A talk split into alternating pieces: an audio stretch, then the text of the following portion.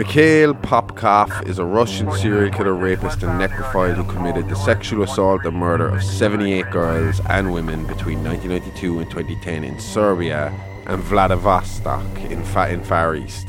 Although he has confessed to and is suspected to at least 83 in total, he is known as the Werewolf and the Angarsk Maniac for the particularly brutal nature of his crimes.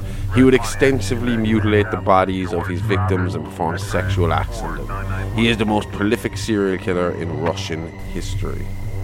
Popkov, a former police officer and security guard, was convicted of 22 murders in 2015 and sentenced to life imprisonment. He confessed to an additional 59 three years later on December 10, 2018. He was convicted for 56 of the 59 additional killings, three of which the police could not find sufficient evidence with which to be proven, and given a second life sentence.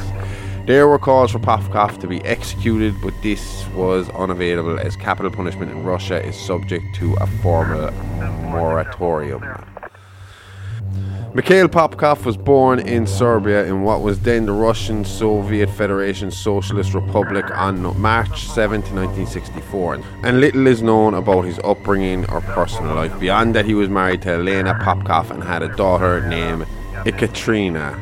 Popkov worked as a police officer in the Irkutsk region and by the time of his capture had also spent time as a security guard in the Angarsk Oil and Chemical Company as well as at a private firm.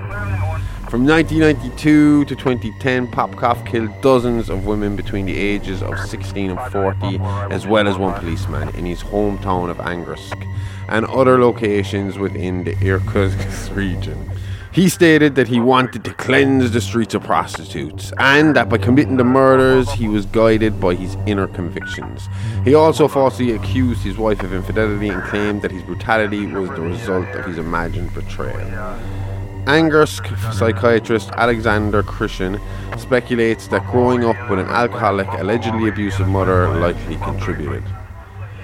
Popkov targeted women who did things he considered immoral, such as going to parties without male chaperones.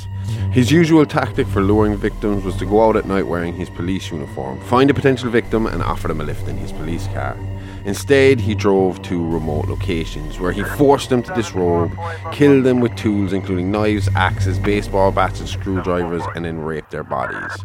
He also mutilated them so severely that Russian media nicknamed him the Werewolf and the Angarsk Maniac.